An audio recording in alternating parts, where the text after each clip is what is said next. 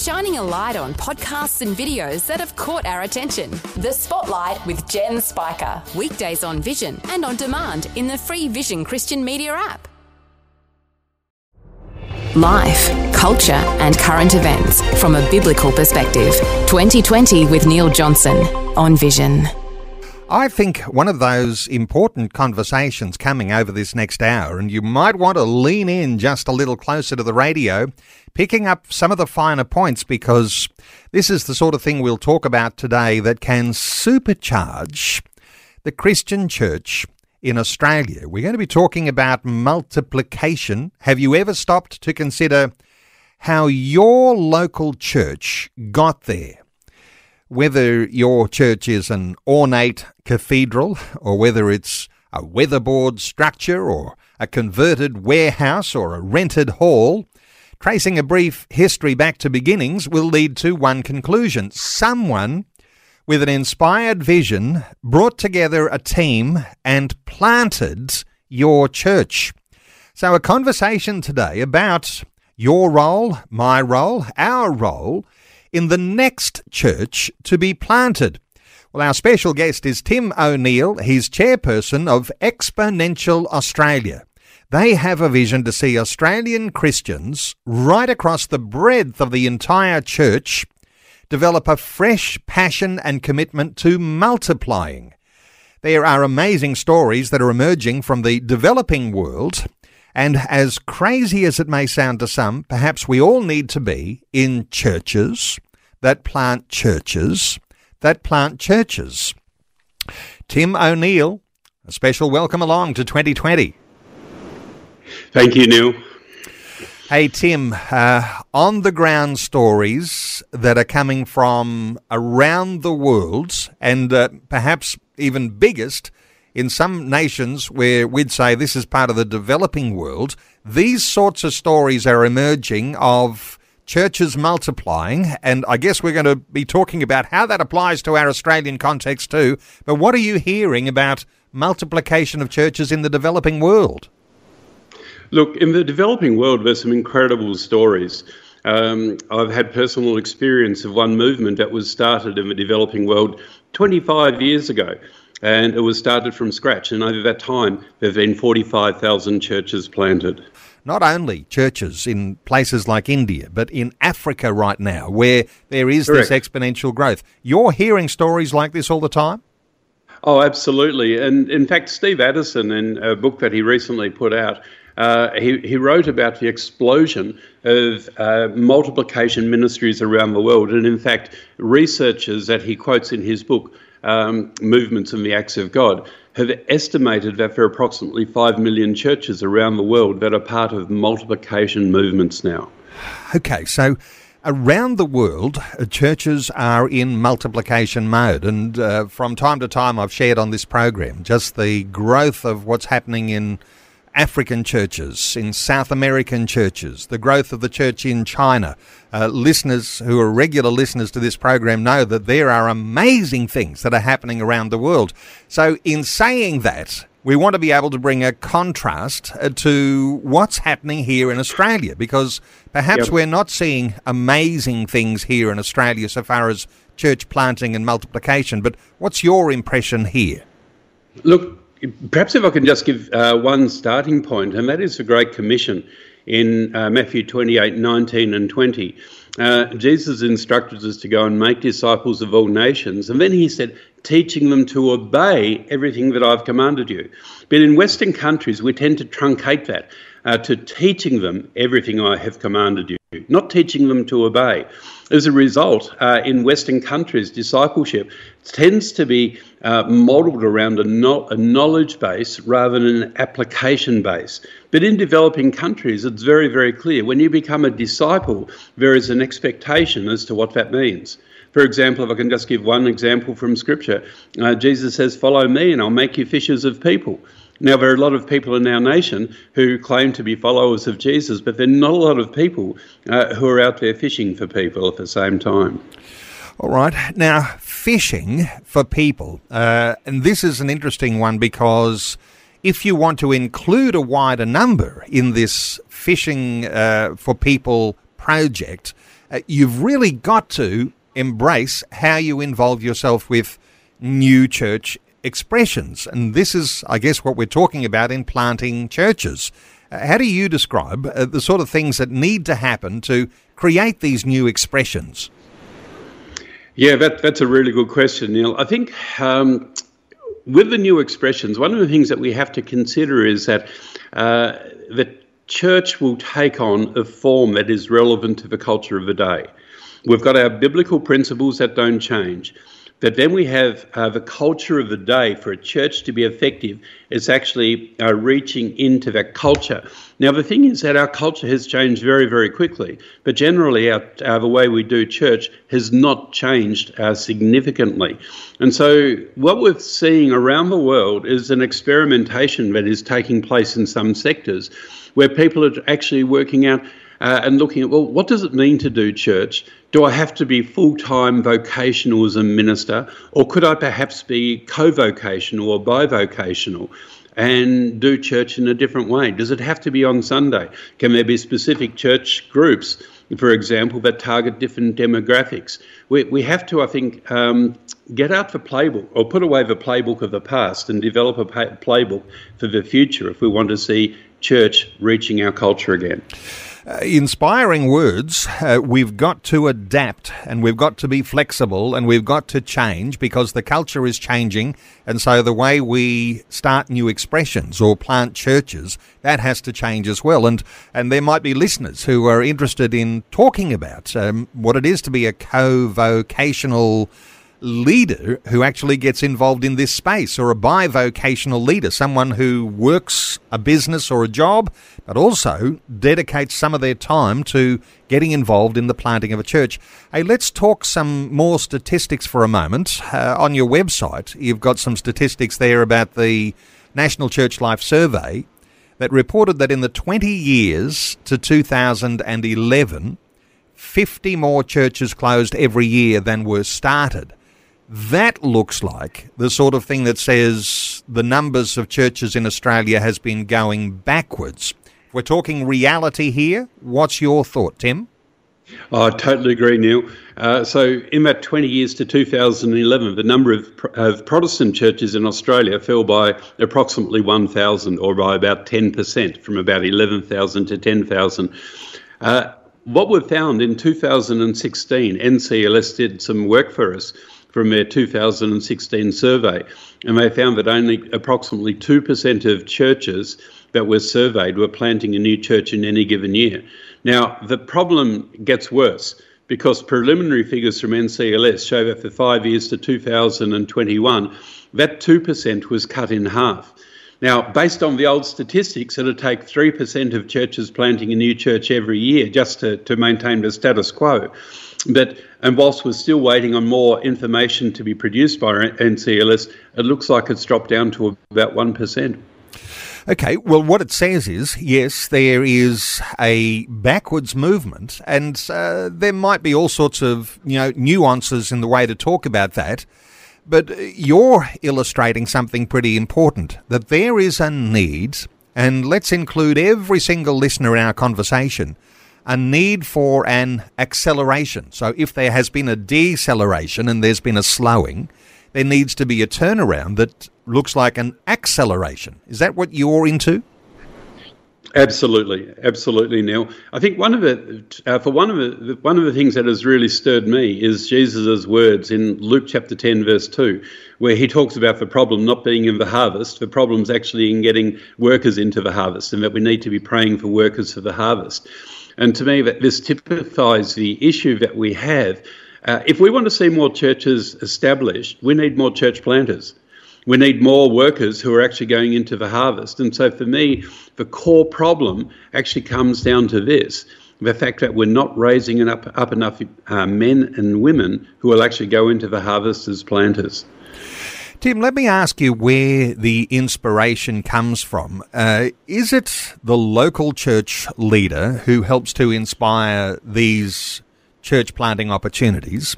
Or if you are a part of a denomination, and you might be in any number of evangelical or Pentecostal denominations, you might be in what called mainline denominations, Is it the leaders of a denomination where you've got this sort of trickle-down effect of the vision and somebody sets a goal? Where does the vision come from for church planting? Yeah, I think the leaders of a denomination play a very, very important role because they actually help set the culture and set the vision for the church planting. But also the leaders of the individual churches within denominations, they can do likewise. And I think the third area is, and this was my own experience, so when I planted with my wife about 30 years ago, we actually went to talk to someone who had wisdom and experience, and they saw something in us, and they said, have you ever considered planting a church? And we hadn't until that point in time. So we would like to be that person who is actually talking to people and encourage them to church plant, but we'd also like to be working with church leaders and denominational leaders in actually helping them set a culture in their denominations and in their churches. And the thing that goes hand in hand with the culture is actually having leadership pipelines developed to actually raise up church planters. Isn't it interesting that a person who might lead a church plant usually draws around them a team, but those people on the team also are in an acceleration phase in their own leadership because, you know what, you need pastoral care, you need youth leadership, you need children's ministry, you need the people who are going to be, those ones who are welcoming, that hospitality team that actually just makes your church have some sort of a cultural boundary and a body to it. This is an acceleration not just for a single person thinks they'll be a church planter. This is an acceleration for the maturity of a whole lot of people involved, isn't it? Oh, absolutely. And I think one of the things that we need to do is instead of just training church planters, we need to train their teams at the same time. So as a church is about to be established or planted, there's a whole team that's trained. And I think what we find is that when there is a team that is going into the harvest like this, all of a sudden they'll take a degree of responsibility and ownership that is far, far greater than when they're just serving under someone else in an existing church. So it's certainly an impetus for growth to take place. What about that person who is in church life and says, you know what, I am inspired by this, we need to go and plant a church. And you think you go to your pastor and the pastor says, well, that's not really what we're into. Or the pastor might say, you're not ready for this yet. Is this something you can sort of hose down the fire of vision very easily, nurturing that to move along to a point where it can actually work? How do you see that? And the interaction between the pastor and the person who says, yes, want to be part of something to plant a church. Look, the pastor has to be the permission giver. I guess one of the first passages from Scripture that really impacted me about church planting was Genesis 2:24, and it talks about, for a man shall leave his mother and his father and be united with his wife, and the two shall become one. Many years ago, I met with a professor who described to me how this was this passage was a description of a way God wants to see community propagated.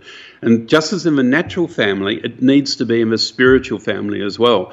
Now, in the natural family, if I was to keep my children home and say, no, you're not ready, I'd be called controlling and dysfunctional. In fact, my role as a natural father is to actually prepare my children to go out into the big wide world as I've done and to actually be able to make their own decisions and to make their own way. And I think we have to have that mindset in churches as well, where we're raising people from a harvest rather than keeping people to feed the machine that we've actually developed. The machine that you develop, because there are small churches and then there are medium-sized churches and there are larger churches, and the bigger the machine, the bigger those sorts of needs for mature people to keep the machine running. So do you find this when you're talking about church planting, that sometimes the most effective people to do a church plant are actually being confined into the role they have in the local church because the church is growing and there needs to be part of the machinery that's going to keep it growing? Absolutely. Yeah, absolutely. Neil, if I can just mention it, Exponential, we use a rough way of grading churches, 5 different levels of churches. A level 1 church is a church that's in decline. A level 2 church has plateaued. A level 3 has the goal of being a growing church. A level 4 is a church that plants churches. A level 5 church is a church that plants churches, so it's multiplication. What we find, and what we have found in various countries, is that churches that have as their main target growth, they want to be perhaps the biggest or the best church in their city, those churches will take the financial and people resources that they have to actually to continue that growth. So believe it or not, but what we've actually found is that it's probably the plateaued churches that are often the more successful church planting churches rather than the ones that have as that holy grail, if you like, growth. Well, no doubt there's listeners right now who are thinking, where does my church fit into all of that, a 5-point sort of different levels of churches? Well, I do want to open our talkback line, and there might be listeners who'd like to contribute to our conversation today. You might have a question. You might have a comment. You might even have a critique for the conversation. You might be genuinely interested in how you might make this work in your own church, and you'd like a little bit of insight, and that might be an opportunity today. So let's open Talkback Line on 1-800-316-316. 1-800-316-316. Tim O'Neill is our special guest through this hour. He's chairperson of Exponential Australia. Yes, they've got a conference coming up as well in Gold Coast in Queensland, the Ignite a Culture of Multiplication. Exponential Australia, the conference coming up 17th and 18th of October at Rabina on the Gold Coast. Let's take a call. Tim O'Neill is our guest. He's chairperson of Exponential Australia. Let's take a call. George is in Rudy Hill in Sydney. Hello, George. Welcome. Yeah. G'day, gentlemen. Thank you for taking my call. It's been an interesting conversation, isn't it?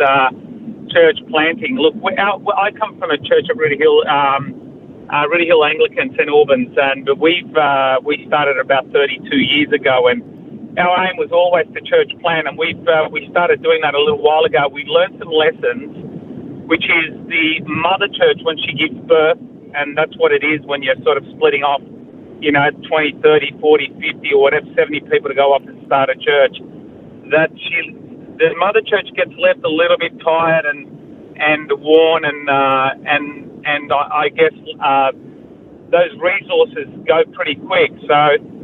And also, if you don't have enough people at a church plant, you get people burning out. So there's only like 20 people or 15 going to start a church plant. You find that people there work really hard and for a long time, and they get burnt out. And that's probably one of the reasons that we found is that we need to grow the church, the original mother church, to be big enough and healthy enough to give birth, and then when we actually do give birth, we're giving away around about 70 people. And also I've found is that the church pastor or the leadership really needs to be not self-preserving, because when you lose those 70 people, it can financially also take a hit as well. And if it doesn't work out, you've got lots of people burnt out, financial hit, and you really got to have pastors and leadership who are just committed to trusting God and doing what is right, and not necessarily growing an empire, but just going to where people aren't being served or loved and the gospel being preached. George, you are making a tremendous contribution here with these couple of focuses. Tim, your thoughts for George? Okay, thanks, George. Look, I think one of the things that we need to change is the models of church planting, how we do church, etc. Because when we send out, say, 60 or 70 people, generally it's to actually establish a church similar to what we've come from, perhaps with a bit more of a contemporary feel to it. My own experience, when my wife and I planted a church, we planted with 4 people, and we gathered a core team after that. So it doesn't always have to be that big way of doing it. So I would just really encourage that we have to look for bivocational models, co-vocational models. We have to look at micro-churches. We have to look at a whole range of different options rather than just planting what has been done in the past. And the other part of your comment and question there, George, was around pastors and empires, the thought of building a very big mothership sort of thing. Thoughts here, Tim? Yeah, I think that's a very important thought, because I think ultimately the call to church plant, I see three things in it. One is the call to be a shepherd to people. The second is the call to make disciples. And the third is the call to lovingly engage, as Jesus would with his new commandment, to love like he would. And God may well give people later on a vision for a substantial church or a substantial impact at some point in time. But I think we have to be really wary that we don't have vision that comes from either our ego or the ego of the pastor of a sending church, because that's how empires do originate.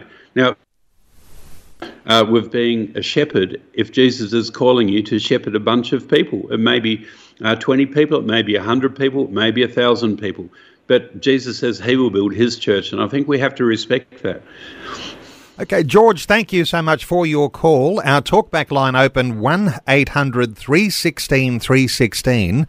Let's take another call. Andrew is in Port Campbell in Victoria. Hi, Andrew. Welcome. Good morning, Neil. Good morning, Tim. Love the show. I sort of think a lot of churches are so inward-looking, just trying to preserve what they've got, and they just can't look beyond the walls of their church. And anything that might introduce some newness or is sort of seen as a bit of a threat. And I think a lot of people see evangelism and outreach as just a way of getting more backsides on seats rather than getting people over the line into the kingdom of God. Really good insights there, Andrew. Tim, thoughts for Andrew? Yeah, Andrew, I agree that there are churches that are like that, and to me it's a shame. And those churches will probably never change their culture, not radically anyway, and perhaps the best opportunity is for them to actually look at doing something new with some of their people, that is actually establishing something new. For example, sending a few people out to plant a church or a micro-church rather than trying to change the existing church. What the existing church can do is to encourage them, to shepherd the people who go out, to pray for them, perhaps to provide a bit of finance. But it's a very, very hard thing indeed to change the culture of an existing church. Andrew, thank you so much for your call. 1-800-316-316 to join in our conversation. Before we take another call, something here, because I'm sure there'll be some who are thinking, I want you to tell us it's easy to do this. But actually, Tim, I think what you're talking about, and I think what listeners will be picking up, is if you're going to give birth to another church, there is pain, there is commitment, there is the raising of that child into maturity. This is not an easy process we're talking about, is it? No, it's not. And we always encourage people to go through a thorough assessment process. Now, just the experience in various developed countries is where church planters do not go through a proper assessment process. Probably only about 30% of church plants survive. But where church planters go through a proper assessment process, it's probably up around the 85 or 90% success rate. And the thing that I would couple with that is having ongoing coaching and mentoring, and in particular with some of the hooking up with some of the church planting ministries around Australia, like Reach Australia or City to City or New Thing and various other ministries that are there, because they will help you walk the journey that must be walked. Let's take another call. Donna is in Albany in Western Australia. Hi, Donna. Welcome. Hello, how are you? Very well, Donna. What are your thoughts? Well, I think the churches I've been involved with have put their whole heart and soul into running it and trying to win people to God, and it's a hard slog. And I've experienced a couple of moves to God when I was a teenager. I got saved in the Jesus movement at the end of it, and about 1995, there was another movement of God. I really do think we need a revival, like God's hand to move over the nation, because it's a lot of opposition spiritually, and we need his hand. I and the revival. Donna, an interesting dimension to bring to a conversation like this. It's one thing to go the hard slog and be involved in a church plant. Donna is saying, do we need a move of God, that God moves on hearts and people get inspired to do these things like planting churches. Tim, your thoughts for Donna? Oh, Donna, I think that's a great thought, and I think we do need to have audacious prayer taking place. For me, the focus for audacious prayer is actually sending workers into the harvest and seeing them raised up. And as Jesus said in Luke chapter 10, verse 2, we're to pray for him to send workers into the harvest.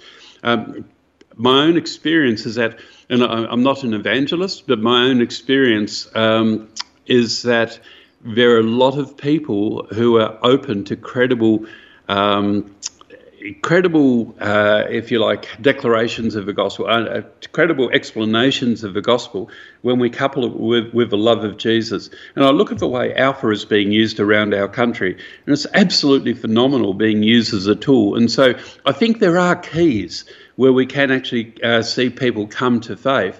And sometimes I think we pray for revival in asking God to do what he's already told us to do. And so my focus very much is on praying for workers for the harvest, praying for boldness, praying for love, praying for opportunities to engage with people. Donna in Albany, WA, thank you so much for your call, Donna. Tim, before we take any more calls, let me ask you about denominations here. People might be thinking, who's this Tim O'Neill? Is he wanting to take everybody from all across the church and turn them into his denomination? How do you work with denominations across the spectrum? Yeah, well, no, we've connected with about 20 different denominations, the leaders with about 20 different denominations and probably another 35 networks across the country. And our role at Exponential is actually not to get in the way, but rather to help them. We regard ourselves as being like the Chamber of Commerce of church planting. So in other words, our role is to help provide a healthy environment for the denominations and the churches and the networks and the church planting ministries to thrive. So we're not competing with anyone. We won't get in the way of doing their work. We just want to help create a healthy environment. And of course, some of those denominations will have their own church planting arms, and you're working with them as well. Is that the way you'd like to see yourself as a support for all of those opportunities? Absolutely. In fact, with our national conference coming up in October on the Gold Coast, we've got about 40 workshops that are being run, as well as having the keynote speakers. And we've got people from the main church planting ministries and people with church planting expertise from various denominations running those workshops. We want to find the wisdom that they've got, the experiences that they've got, and make them accessible to churches across our nation. Some will be saying, I'm a part of a home meeting, and it's not really denominationally aligned. Let's talk about micro-churches here for a few moments, because there is quite a substantial micro-church movement around Australia, people who are part of home group-type churches. Some of them are aligned to denominations and some of them are not. How do you define what a new church plant actually is? You might have planted a new home group and then you call it a micro church. How do you get a definition here, Tim? I've actually steered away from getting a definition, Neil, because we don't want to constrain ourselves by saying, this qualifies and this doesn't. Instead, we just want people to get to have a go. We want people to get support, and we want people to grow healthy churches. I think one of the things with a microchurch, you mentioned microchurches, we've heard of over 430 microchurches that have been acknowledged or recognised around Australia, and often these are flying under the radar screen, so they're not in the surveys. But with a microchurch, there must be missional intent.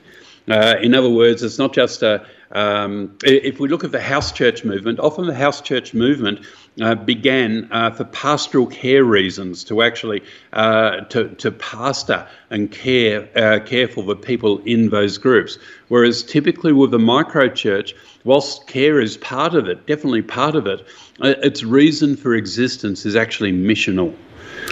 So you've got a leader in what might look like a home group, but that leader has intention of raising that group into eventually meeting in their own building or their own space and growing into an actual church. So there's something in the leadership there?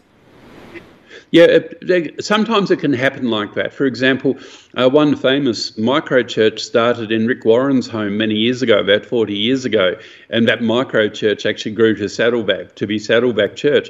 But other microchurches will start small, but then they'll hive off and start another group and another group. And what you'll then find happening is that there may well be a network of microchurches that are actually happening.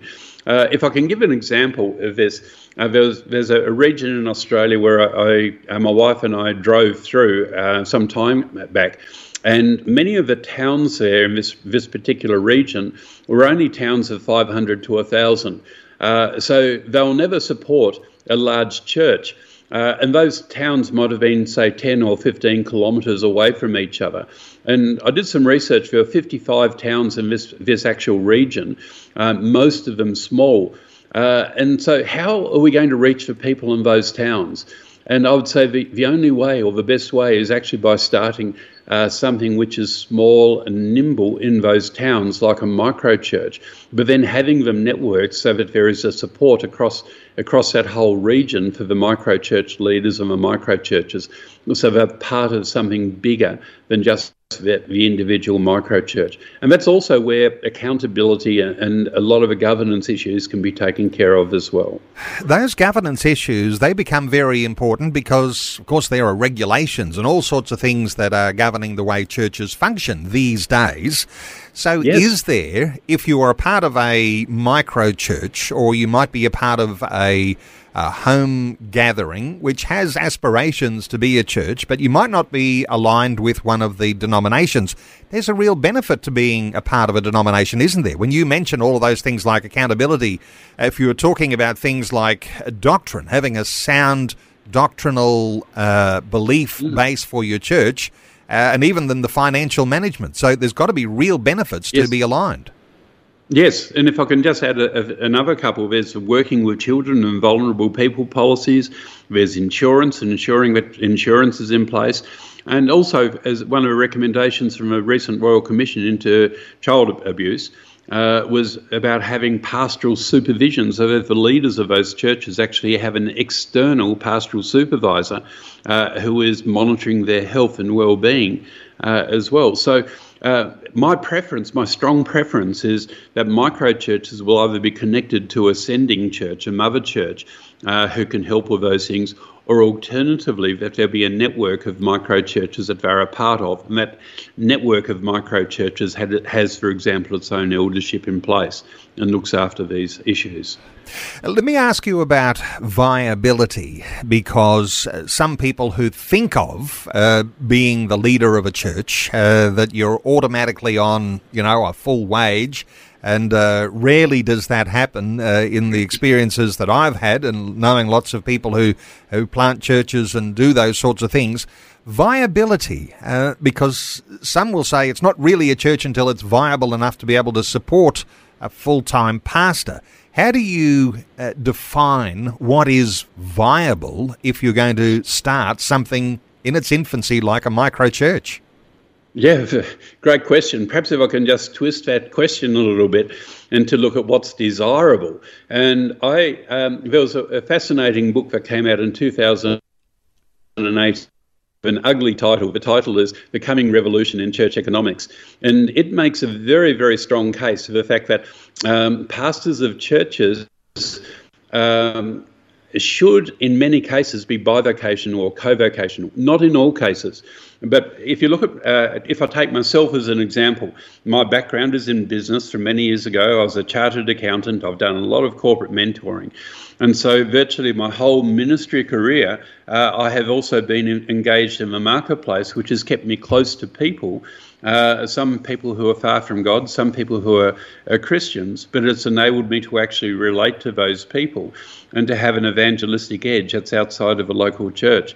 I think the other aspect with one of the problems I see is that when a church cannot properly afford a wage for its pastor, but perhaps a pastor might be working full-time for it, that pastor will often hang on beyond retirement age in that particular church because they can't afford to retire. And the church will end up dying over time, generally, when that happens. I think we've got a big issue. And also the associated issue is that the pastor's family probably isn't properly financially catered for during that time. So there are a lot of dynamics that we need to start talking about openly to do with financial viability, not only for the church, but for the pastor and their family as well. Tim, who have you seen to be the predominant age group that gets involved in planting churches? Is it that older believer who maybe is young enough but old enough, you know, to have actually, you know, they've got some sort of financial security behind them? They say, second wind of my life, I'm going to go and do something that I've always wanted to do. I'm going to serve God. I'm going to plant a church. And there's also a lot of wisdom in that older person. Or is there some room here for that young person with an aspiration for leadership? Who's doing the church planting? Are they younger people or are they older people? I would have to say that the majority of church planters I come across are probably in their early 30s, late 20s to early 30s. But really, we need all kinds of people planting all kinds of people to reach all kinds of people. And so I'm thinking now of a friend who is about 80 who just with his wife recently moved into an aged care facility, independent living aged care facility.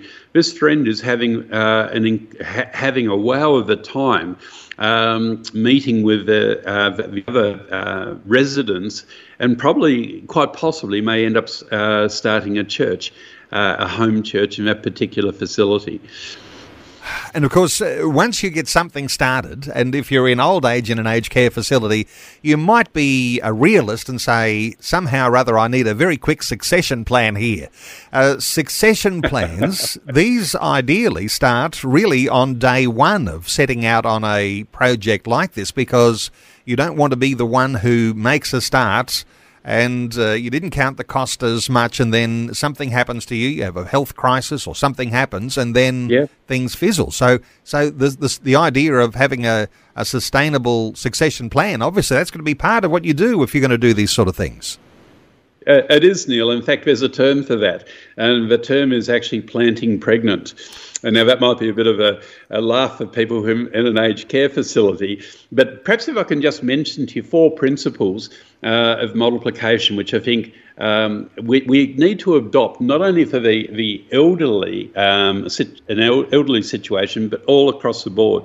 The first of the principles is when you're discipling someone, ask them who they are discipling, because there should be multiplication at the disciple levels, and this will apply to any age group. The second thing is, if you're leading something, you've got to have an apprentice leader, and whether it's a small group or a worship team or whatever. In other words, by having an apprentice leader, you're multiplying leaders. The third thing is, and we already touched on this, if you're planting something, train the whole team, not just the planter. But the fourth thing is, as you plant something, plant pregnant, so that you actually have another leader being trained with you, and that leader can either take over from you if something untoward happens, or alternatively, they could go and actually plant something afresh.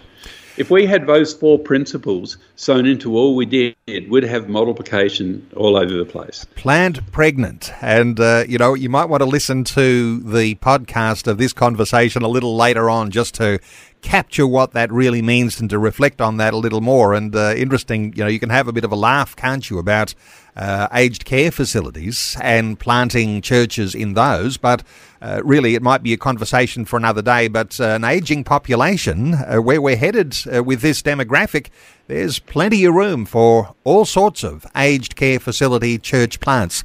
Hey, let me come back to the bivocational idea. You said if you're going to be planting a church, don't expect necessarily that the sending church will support you in full. If you are a bivocational person, you have a business, or you're able to pare back your hours to be able to survive and do a church planting, is there a perfect sort of a bivocational mix? You mentioned your background, an accountant and working in business. What about the tradie? What about the school teacher? What sort of perfect bivocational mix is there, Tim? Well, that's a great question too. In fact, I think bivocational can happen across any professions. I'm thinking of the moment of a person who will be taking over a church later this year, who's currently still working as a teacher 2 days a week. Then I think also of another person who has recently written a book, and I'm just trying to recall the gentleman's name, but he's written a book about bivocationalism. But he's also had Andrew Hamilton. That's right, it's Andrew Hamilton. Yes, his book is called The Future Is Bivocational. Yes. Yes, that's correct. And he'll be presenting one of the workshops at our conference as well. And he's been a tradie who's had a business on the side. So it can work anywhere. I can easily envisage people who are working in the NDIS environment as carers also being able to work there a couple of days a week, but also then have a number of days a week in terms of their business as well. When I planted my church, I was actually full-time in the business world for the first 5 years. And the switch came only when I clearly heard from God that now was the time to actually change.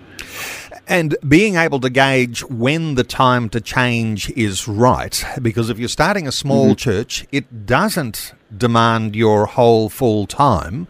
But as things continue to grow, then you need to be able to have some level of wisdom to be able to make decisions along the way and alter and change your working week so that you can see things continue to grow.